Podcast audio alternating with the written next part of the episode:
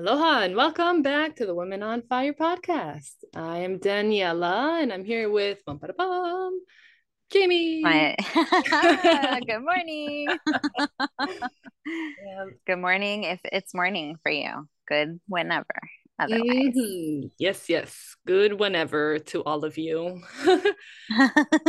so we are here today to talk about natural inductions. And that topic came up because I was thinking a lot about castor oil. So we might end up highlighting that a lot more. I might, but yeah, natural induction rabbit hole. Here we go. So the weekend that you and I met, Jamie, Augustine Colebrook's advanced midwifery workshop out here on Oahu, one of the things that stood out to me that she pointed out to me, like remember, I had never even attended a birth at this point. You know, I'm like, I'm like brand new and I'm in an advanced midwifery course. I'm like, okay, a lot of it was over my head, but very well. Natural induction, she pointed out. Well, it's like, well, first of all, it's kind of like a, a an oxymoron, or it's like there's just no such thing when we're talking about inducing. At the end of the day, it's forcing something to happen that otherwise isn't happening on its own that isn't happening naturally so even though you may be using things that are more quote natural. Um, the point is you're still forcing something along. So sure one can differentiate between different methods of inducing. Um, you can have pharmaceutical and non-pharmaceutical and and then break down you know pros and cons of each sure. Um, and it's not even a judgment thing of like oh well there's no way to naturally induce. It's just like i don't it was something really valuable that she pointed out to me um because sometimes when people think about natural induction there seems to be more willingness to embrace that but then they think about medicalized pharmaceutical induction and that's like the devil. Um with and neither are, e- are either. Yeah exactly. And that's why i really wanted to talk about this today because there's so much nuance to the conversation of induction and all its methods so yeah i think it would be good to just start we're not going to weigh in heavily on the medical piece because you know that that has its own sort of um its own thing in and its of itself. But i think that one thing to highlight is that you know there are there are certain times where a medical induction is necessary.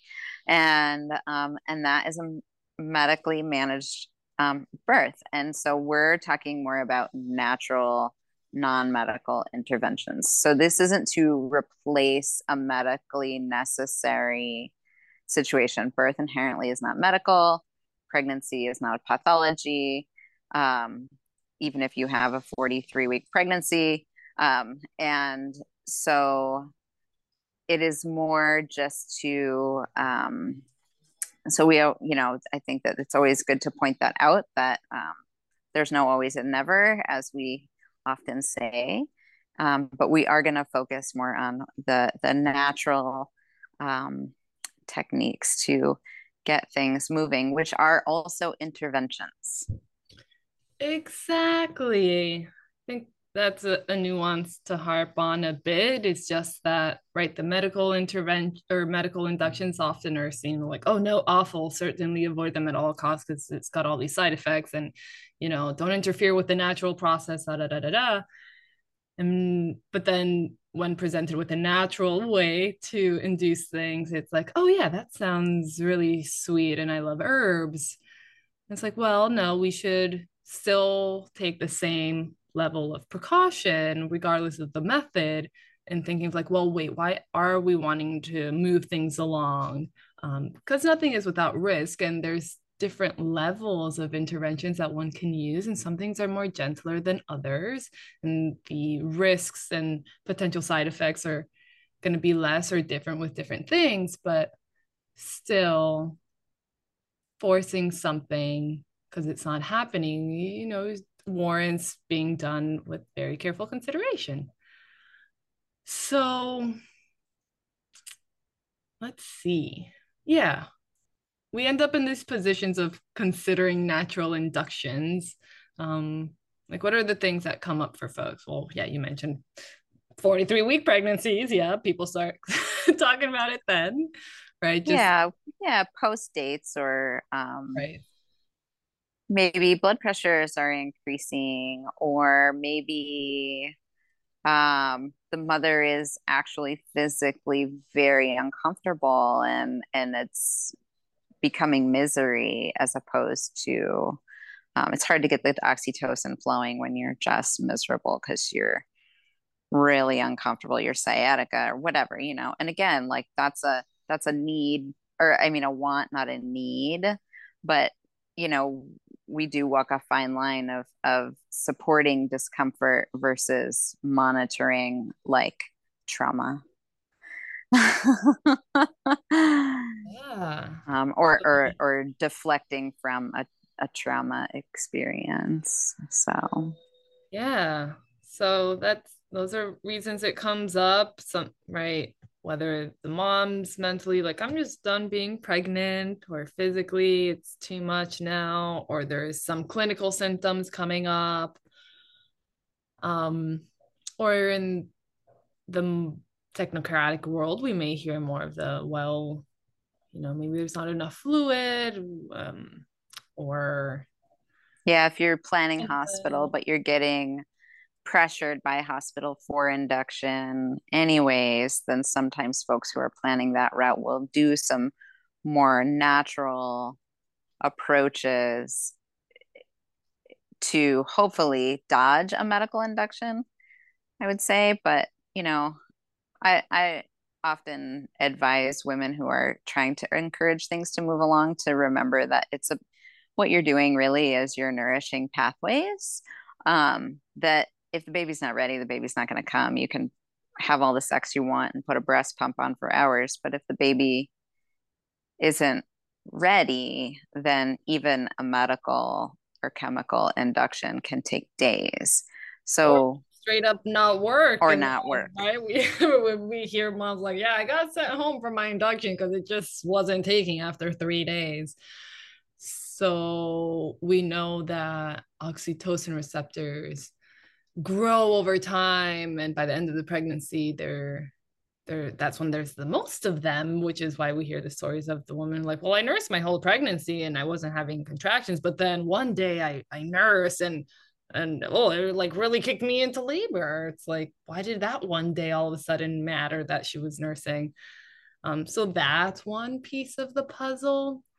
So yeah sometimes you can yeah it doesn't hurt to do things to help prepare the system if a medical induction is on the horizon for some reason or another and i won't get lost in trying to break down whether it's warranted or not because there's so many different scenarios. Educate yourself. Educate yourself. Right right. Educate yourself. Yeah. I mean it's it's just a big conversation because left and right people are getting induced it's like one out of three people on average are getting induced. So there's so many things that are thrown at people. So we certainly hear lots of stories where it wasn't necessarily medically needed um, or indicated, but it happens anyways. But okay, that aside, um, the reason I was really excited to talk about this today was because of a recent experience where castor oil ended up being super helpful. And it helped highlight this nuanced conversation for me about why are we wanting to move things along? And if we feel like you know we're planning a home birth and we feel like things need to move along and it's no longer okay for this pregnancy to continue then should we still be at home? Is something so off that this baby needs to urgently be evacuated? If we're that concerned, then shouldn't is maybe the hospital the best place for these folks? But it depends. Like, what are we concerned about, right?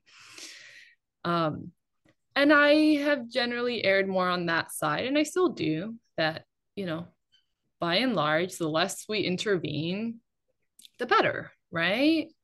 Birth tends to work best when we leave it alone and don't interrupt and disrupt, because um, that can lead to more issues, right? Like forcing a baby to come out, get contractions going, um in an in a forced manner imposing these contractions on a baby that maybe isn't in the right position yet right they haven't quite figured out or settled into their position now you're jamming them through the pelvis right? Are we causing malposition issues there?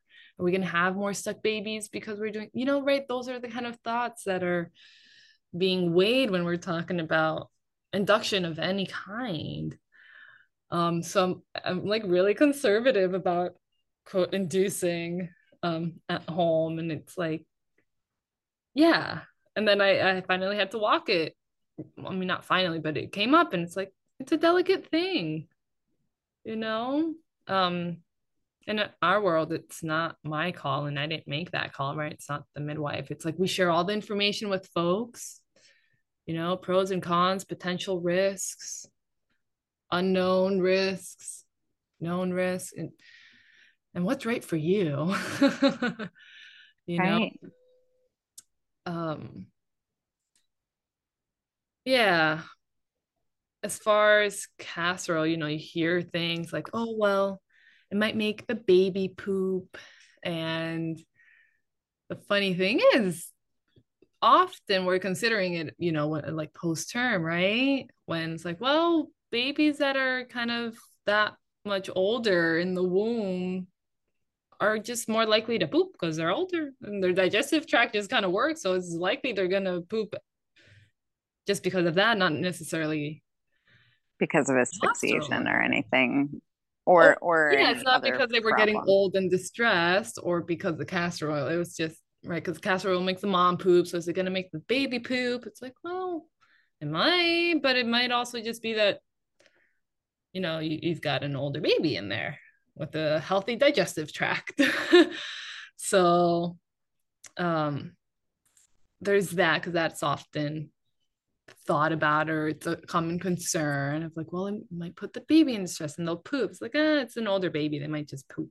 Anyways. So there's that. Um, okay, I have a reflection to share about this recent experience, and then I've got a question for you. So, one of the many reflections from this latest castor oil induction adventure um, is kind of more of a comparative insight from another time I was with the mom in a very similar parallel situation um, where oil ended up coming into play as well. And, you know, in one case, there was a, a large hemorrhage and and one wonders, oh, is it because we forced things, right? Was it the castor oil that kind of threw things off because she wasn't ready? Uh, and one can only forever speculate. But in this recent experience, that wasn't the case. Like castor oil came into play, and then things could not be smoother after that. It looked so smooth, pick like just textbook perfect, wonderful, and yay. Um, so like most things, it's not an always or never. Huh, what a surprise! What a surprise. Um, but it just got me reflecting about the mental piece of it all, right? And reflecting, I was like, well, in one case, you know, I think maybe mom wasn't fully quite ready. And then we used the castor oil to just like, like, well, you just gotta go. So just, just, you know, she's like, oh, I wasn't ready to go and jump off the rock. And then I got pushed off the rock and I was ah, maybe not ready. Now I did a belly flop. yeah. right. I didn't get to stick the landing because I didn't, oh. So yeah, it felt like, oh, maybe we pushed the physical body to go, but then the spirit was like, I'm not ready to go on that journey. And then, but then seeing my recent experience where it was like, yeah, there was some things in the way, and the castor oil totally helped push things out of the way. Literally, like, you know, physically, it's like, yeah, it makes people go and it gives them the runs, but also it's like, oh, emotional clearance. Cleansing, yeah for real yeah and that was cool to see of like it helped physically move it out of the way and energetically move things along um but then it was like the spirit was ready for that journey so the spirit didn't get lost behind or like like she she like kept up with her body's journey too and it's like uh, it's just such a multifaceted journey you know and of course i've heard so many successful castor oil stories you know there's that oh, what's this woman's name? This oh, i forget her name. This famous lady in california who had her twins like hours after taking castor oil and everything could like so perfect like the provider providers didn't even make it to her house like she just had her babies right? And they called it baby rocket fuel well, I think about the the mom that you and I met that had an accidental home birth because yeah. her doctor told her to take castor oil because they thought she had a big baby. so she took castor oil and then woke up in the middle of the night to go to the bathroom and was like, "Oh my gosh, there's a baby coming out of me." So she planned a home birth after that yeah, she's right. She was planning. She's like, I delivered my own baby on the toilet, and when the EMTs got there, I had to be sure to like be like, no, don't touch, don't cut the cord, don't. she was like, well, if it happened quick this next time, the, the next time, you know, one, I won't have the pressure to induce, and two, if it's happening fast, at least someone's coming who isn't gonna who know who not that EMT don't know what to do, but they're actually they're trained very well. They're trained to do nothing, do nothing, watch. Right. but they're also, you know, cut the cord to make it easier to get everybody in the ambulance and whatever. Right. So yeah, so sometimes it can be very successful and then sometimes it doesn't work. And I have to say, as far as castor oil, it's the last thing on my list that I usually would recommend for people to do. Agreed. Absolutely. I definitely jumped into it because I was it was at the forefront of my mind. But good clarification. Plenty of other options before that. Last ditch effort. yeah, for real, for real. Um, but yeah, you know, I've seen women take a lot of castor oil and Jamie, nothing nothing happens. nothing. like like not even the runs. She might have had like one bowel movement, but it was a regular bowel movement that she might have had anyway. It was it was the weirdest thing. Okay, so but you know perhaps there's something to be said about multips. Um, and and primips and actually you know what before we got on i got on google scholars checked out some articles to see if there's any research out there and to much there is yeah yeah I mean, I haven't looked into the research before because I'm like, what more research do you need? Look at all these stories. These babies are flying out with oil. like it's obviously highly effective. and and that's pretty much what all the research, well, all the like five articles that I happen to look at all concluded the same thing. It's like it tends to work really well, and they weren't finding higher levels of issues with baby. They didn't find higher levels of meconium stain, that amniotic fluid, and they didn't find higher levels of um, hemorrhages either. Right. And those are some of the concerns I just had and that you hear commonly in the community. Um, so that was just one particular research article that saw that, but it was cool to see. It's like, yeah, it's pretty straightforward. One is pretty effective, but also they did find a difference. And multips tend to have um, like they're more sensitive to it or it just works more for them um and then primips had like a, a less of a success rate of as far as it push the castor oil pushing them into active labor. Um but still it it did help a lot of women. Um and i don't have the article pulled up for numbers but you know whatever. Google scholars it's out there. Look them up. Um but you know you mentioned earlier of like yeah you know there's a there's a place where inductions are warranted and we are we not just you and i but you know this collective of women who are being very thoughtful about what inductions are accepted and and what's really needed for birth. You know we critique the um just the inductions because they're being handed out like candy right but sometimes they are warranted and helpful. And, you know, Dr. Flores in LA, it's this woman OB attending home births out there. Um, and she specializes in twins and breeches. And I don't know if you saw a post recently where she had a mom with twins who had cholestasis.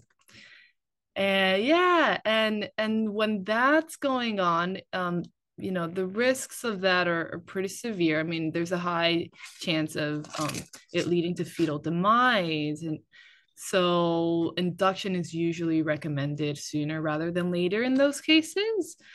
Um, and she helped this mom birth her twins at home with an induction i think it was castor oil.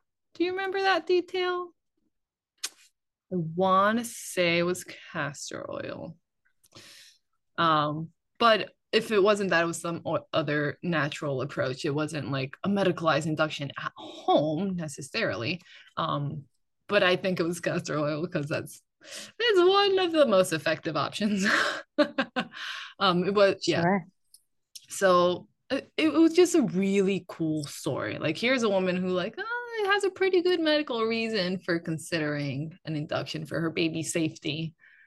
And yeah, and that's different than big baby or whatnot. But I also think there is mm. something on some level that not that we need validation from the obstetrical world, but even the woman that we talked about earlier, where her obstetrician was like, let's have a baby, take some castor oil. So it's certainly not not deemed a, a negative thing, even by the obstetrics model of care, or maybe it depends on the obstetrician who is caring for you. But um, but it's kind of one of one of those things that universally is known to be effective, and as you also found in the scholar papers and whatnot. So evidence based birth has a pretty decent um, podcast about it as well, and so yeah, I, I listened to it a couple of years ago um, when I was when I was trying to keep up with some of the more current evidence that was coming out um, that could help when I was doing a lot of doula work.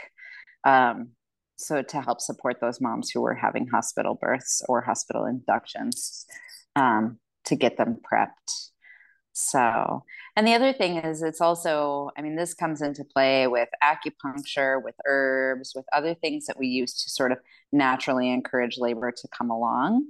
Um, is that sometimes it works and sometimes it doesn't, right? You might need a few appointments at acupuncture, or maybe that's not what works for you, or maybe your baby's not actually ready, or um, you can drink a whole bottle of herbs and nothing can happen, or something will happen. And and the reality is that you'll never know of if it would mm-hmm. have happened that if it would have just happened anyway or if that nudge is what sent it over. But there is there is a lot um, backing natural methods that they have some sort of effect. Otherwise it wouldn't be recommended over and over again through generations right? So through um, this is this is ancestral knowledge. This is one way that like you know midwives are are are taking from the ancestors and bringing it forward. This is how we are still connected natural self and um, and like I said, I always like to tell people to don't think of it as induction, think of it as encouraging pathways of opening and releasing and and slipperying things up and encouragement. So when you take those things, you don't take it of like, um, I got to get this baby out, but more of like, I am I'm supporting my body and releasing this child as opposed to like because because that's the other thing as people will take lots of herbs or they'll go and do a lot of acupuncture or they'll do these things and then they'll be like oh well i'm still pregnant and they get disappointed and pff, that just blows the oxytocin right out of your sails right? And it's like you know oh i'm having all this sex and it's like well but are you enjoying it like mm-hmm. are you are you just trying to get the baby out you know? Um, because those are very different things. And and that's there's so many different options because what works for someone might not work for the next person. Some people don't respond to homeopathics. Some people don't enjoy sex. Some people um, you know they are breastfeeding. That's not going to be spicy foods they eat spicy foods all the time. That's not what's going to get the baby out you mm-hmm. know um, so I think that there's there's something something to that. And then I also wanted to just touch it kind of came through my mind of of that in between space of when it doesn't work, but it kind of feels like it keeps starting to work, but then it stops. and then people get into a place of prodromal labor where it comes and goes and comes and goes but it doesn't actually take off and how when advising someone or when advising yourself to step into the world of encouragement of labor to have a strong sense of mind as far as that could happen. You could be in what's called prodromal labor where it starts and stops and starts and stops and often it starts and stops at night when you're trying to sleep. So you have to really be prepared for that too and that's something that i don't think is addressed a lot um, in the like natural mamas communities like the facebook groups and whatever like they don't necessarily say like you're like, oh, I got to get this baby out. Like, what do I do? And here's all the list of things to do. But being prepared for the fact that it could put you into this like state of in between. And how do you prepare for that mentally, physically, emotionally? What are your thoughts about that? That is a reality that can be tricky to deal with for sure, but something to be aware of that can come up indeed. And some things might stimulate things, and maybe it's just like irritating your system, if anything. So being able to distinguish that, but then it's this tricky place, right? The in between, because people are like, but I want it to keep going. So I'm going to keep doing things.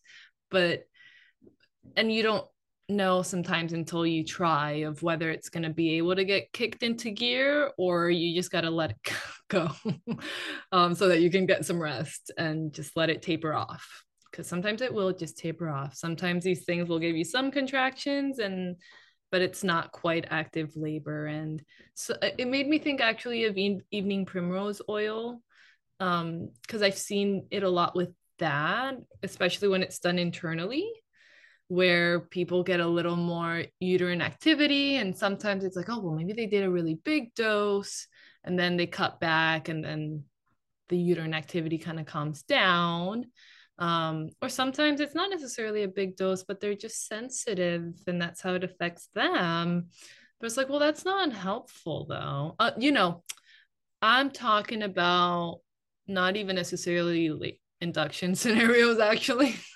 um because now I'm just talking about people that might do this routinely because I'm just addressing it because EPO gets thrown out. It's like really um, often mentioned in these groups in the community. So it's often used just like, yeah, 37 weeks, you start taking it to prepare yourself for like prepare your body. And there's this fine line between really preparing the pathways, as you say, a fine line between that and then thinking that you need to do something to prepare your body to go into labor. It's like, well, what if you didn't do those things? Like, uh, like you're still probably going to go into labor. Like most people just go into labor. You don't really. Yeah, to- typically you don't have to do something to make your to to encourage labor. I mean, labor. Yeah, and again, it's like you would you would never know if you didn't do something right? Or if you did do something, you would never know what the other side of the coin looks like because this is the path you chose. And you cannot, and we've said this before on the podcast too, you cannot fantasize or hypothesize about what the other path, where it would have led you or what it would have looked like, because the reality is you just don't know. We love, we love to like um, romanticize these things of like, oh, well, if I would have done X, Y, or Z, or if I wouldn't have done X, Y, or Z but the reality is we don't know so mm-hmm. when so you true. When you choose a path you choose be sure to choose it with confidence you know because um and of course sometimes it's hard to choose confidence um, confidently what is the right thing to do especially if there's a lot of um, direction being given to you and that your gut is uncertain about. And so it's like, is that my gut or is that the outside world? Like, what is that? And so, and that again, talk about an oxytocin like killer is that like feeling um, out of uh, feeling bullied or pressured or um, coerced and yeah. and then having that feeling afterwards about like wow this just really isn't what i what i wanted and sometimes what you don't want is what is needed i don't know this yeah. is it's a really like it's hard to talk about these things because they are so very specific to the person and the unique circumstance so to speak so broadly and generally about it is challenging mm-hmm.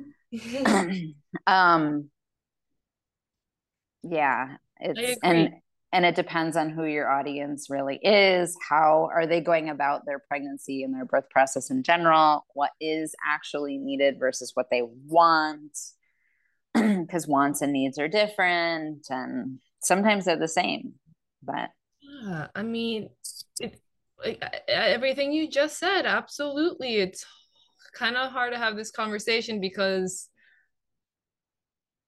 everything we do is so circumstantial and it's in sharing all this information with the woman and then seeing what elements are they bringing into play based on their life journey and what they're dealing with. I mean i just mentioned the evening primrose oil thing.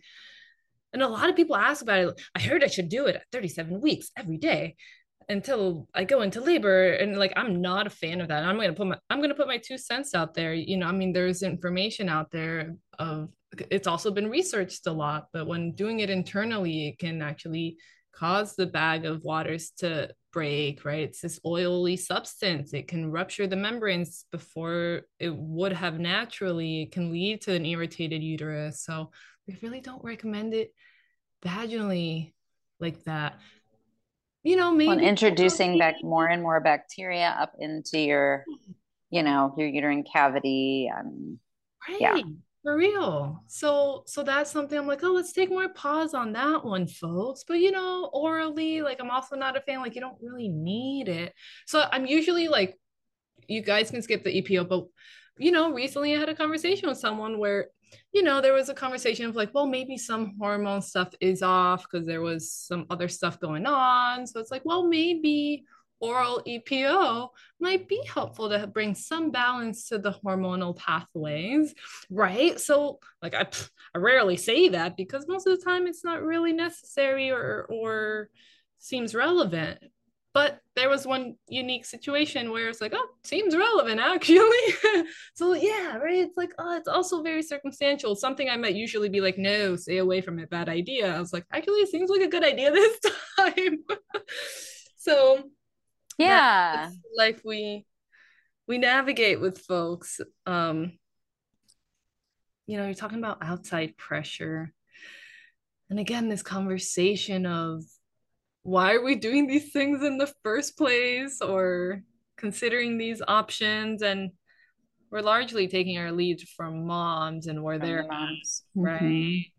yeah um and asking them really where that is coming from right? Like having those those pregnant folks like dig deep. Like why why do you why do you feel like it's time?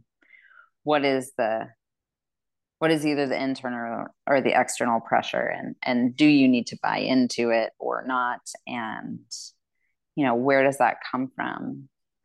Um yeah, because sometimes too, like just movement and things, right? It's fun to talk even about like what are the different methods, right? Like the most, the most non-interventive would be movement, dance, hiking, walking, swimming, you know, like really moving. Because if it's a position thing for your baby or a tightness thing for your body, then just as during labor, like movement can can get a stuck labor going, right? You plateau at six centimeters, get maybe get out of that bed and get shaken, you know?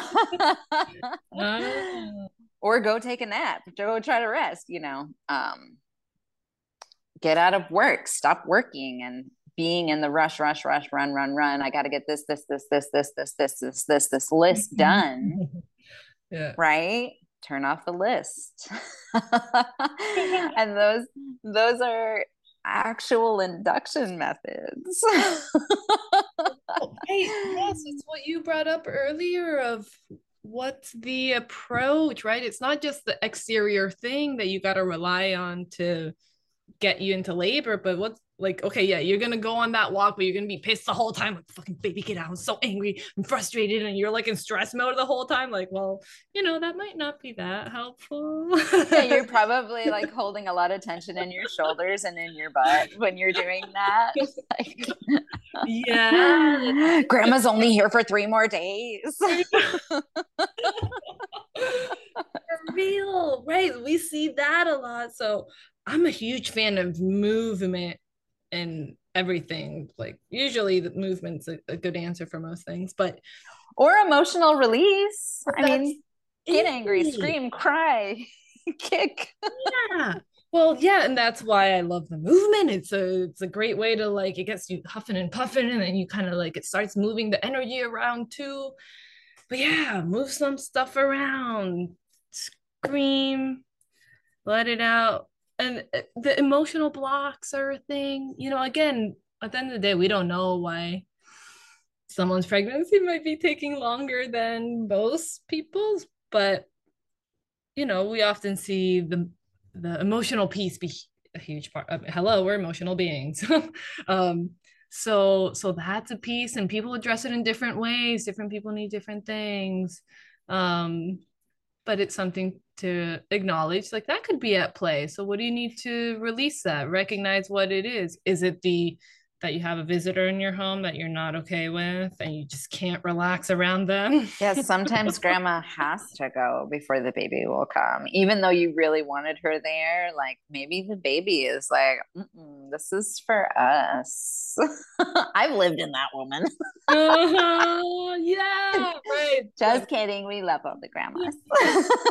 we do, and sometimes we leave. But we also know that afar. yeah, we know relationships are complicated, and so it's yeah it's not a diss it's not a diss. It's just that sometimes labor and end of pregnancy is not the time to work on certain things. You're, yeah. Right and i i think that there is something to that too of like maybe it's an emotional release but i i do have to harp on the fact that like maybe dealing with your deepest darkest traumas during pregnancy isn't always the best thing. And i know there's a lot of like talk about that during pre- like during people's pregnancies of like oh well if you had some really traumatic sexual event or whatever that might block things during your labor you kind of that's a fine line of whether or not you really want to unpack that while you're pregnant because if you're still in if you start unsurfacing things that you're not really going to be able to get through then it also could make you stuck versus you know it's there you know it's a piece of you but it's not you're not having to bring it to the forefront. And that's not to say don't work on your trauma. Everyone should but sometimes during your pregnancy isn't the best time. Yeah absolutely. I mean uh, like we all have our stuff and there's always more layers to our stuff. It's a never ending journey of peeling the onion. And you know, sometimes there's only so much digging to be done. And that's it. And that's fine. You don't have to be like, feel your traumas, feel them more. Now feel them again and more deeply. It's like, well, can I stop feeling it for a little bit? Like, right, there's that balance between like, yeah, be present with things and don't pretend like you aren't like this feeling isn't trying to come up, but also don't force yourself to have to dig into something.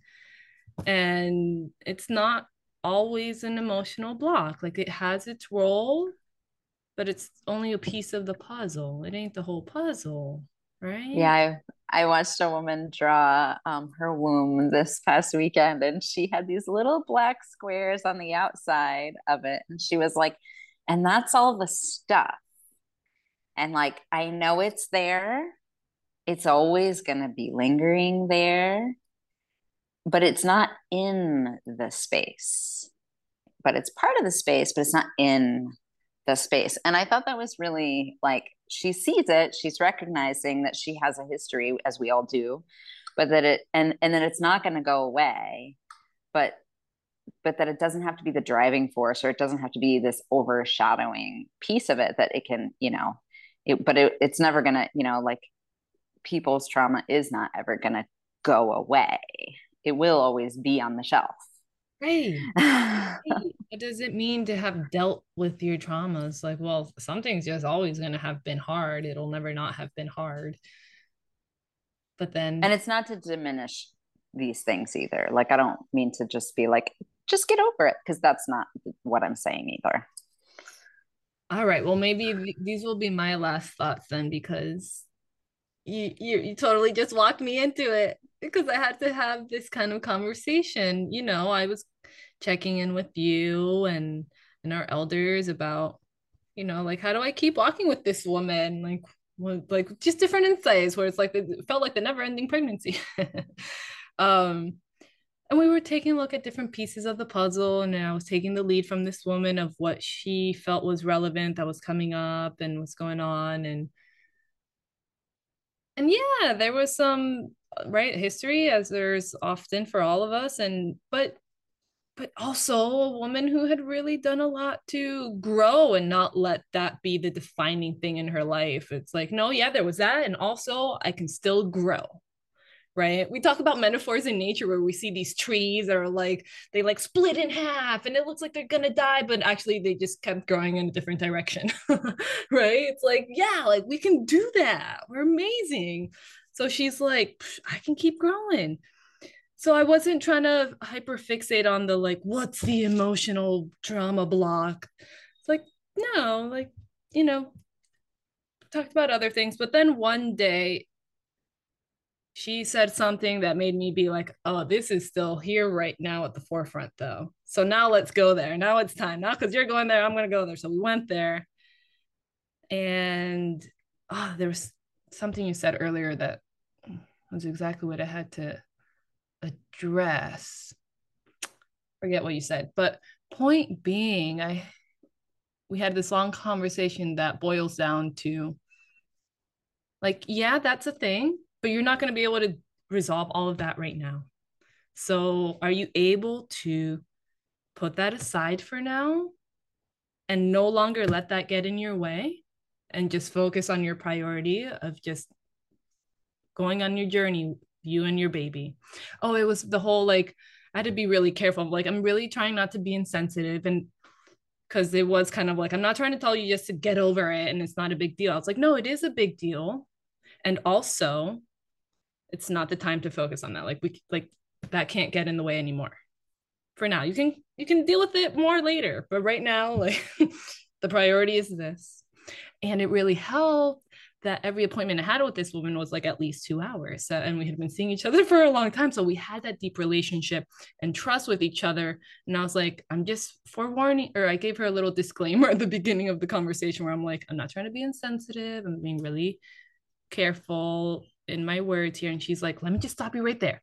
Anything you say like i don't get insulted by it. I know you're coming from a place of just wanting the best for me my baby and since i had been sensitive and careful all the time before she's like i understand where you're coming from and i respect your insights and i can take it. I'm not going to be offended or insulted.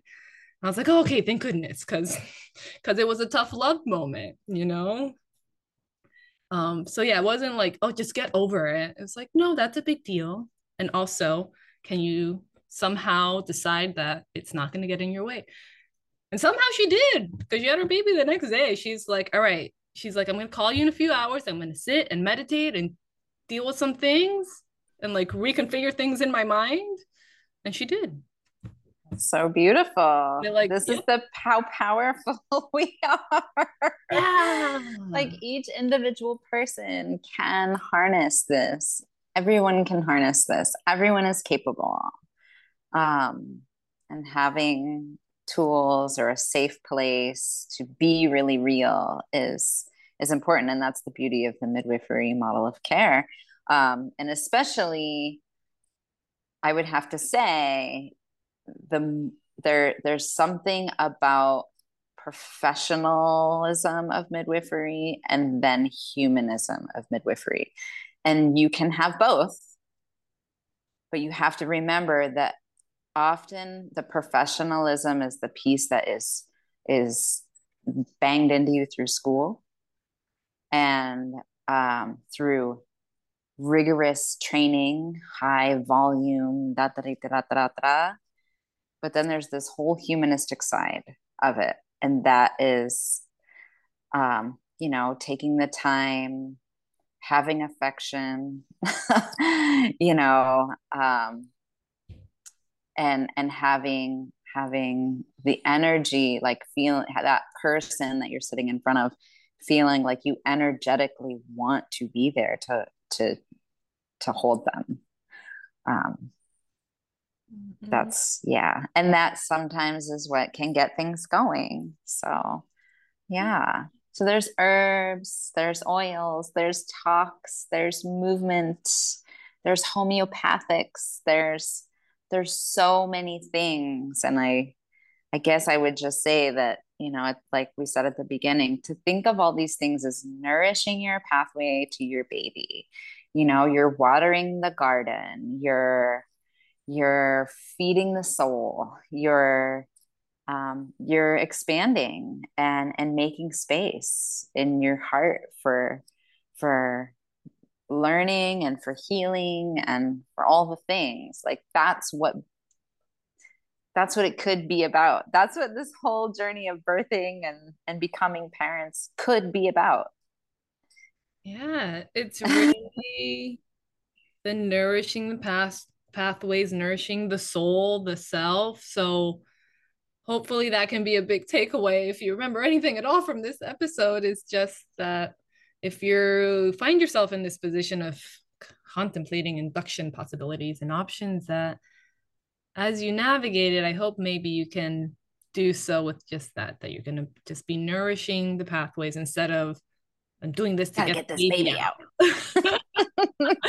Even if that can be the background of like, well, I hope that's what it leads to. That's okay. And most women want to have their baby. They're totally understandable. You're like, okay, okay. Yes, very rational, understanding. I may not ever be ready to be a mom, but I I'm this far along now, so right. I'm gonna have to do it eventually.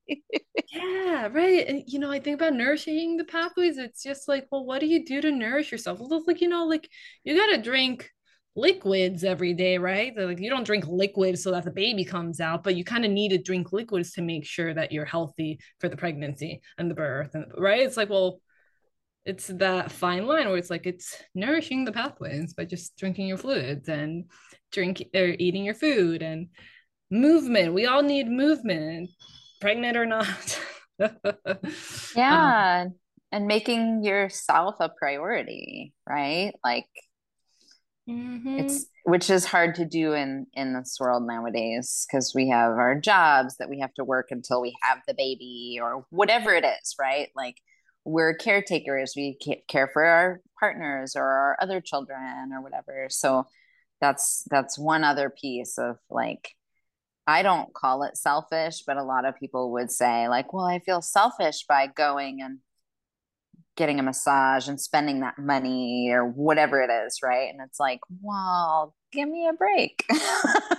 How is that selfish? I mean, that's that is not just for you. That's for your baby. That is for your partner or your other children for you to have your cup replenished as well. That's actually probably the least selfish thing you can do is oh. is to take care of yourself yes. Okay. Never mind what i said earlier. The real takeaway message from this podcast is go get a massage. Urgently top priority. Or go take that walk or sit in the car for an hour by yourself where whatever it's a nourishing thing. Nourish the soul. What nourishes you? Go do it. Yeah. All right. Very well. Turn off the podcast. Go nourish your soul. See you next time. Aloha.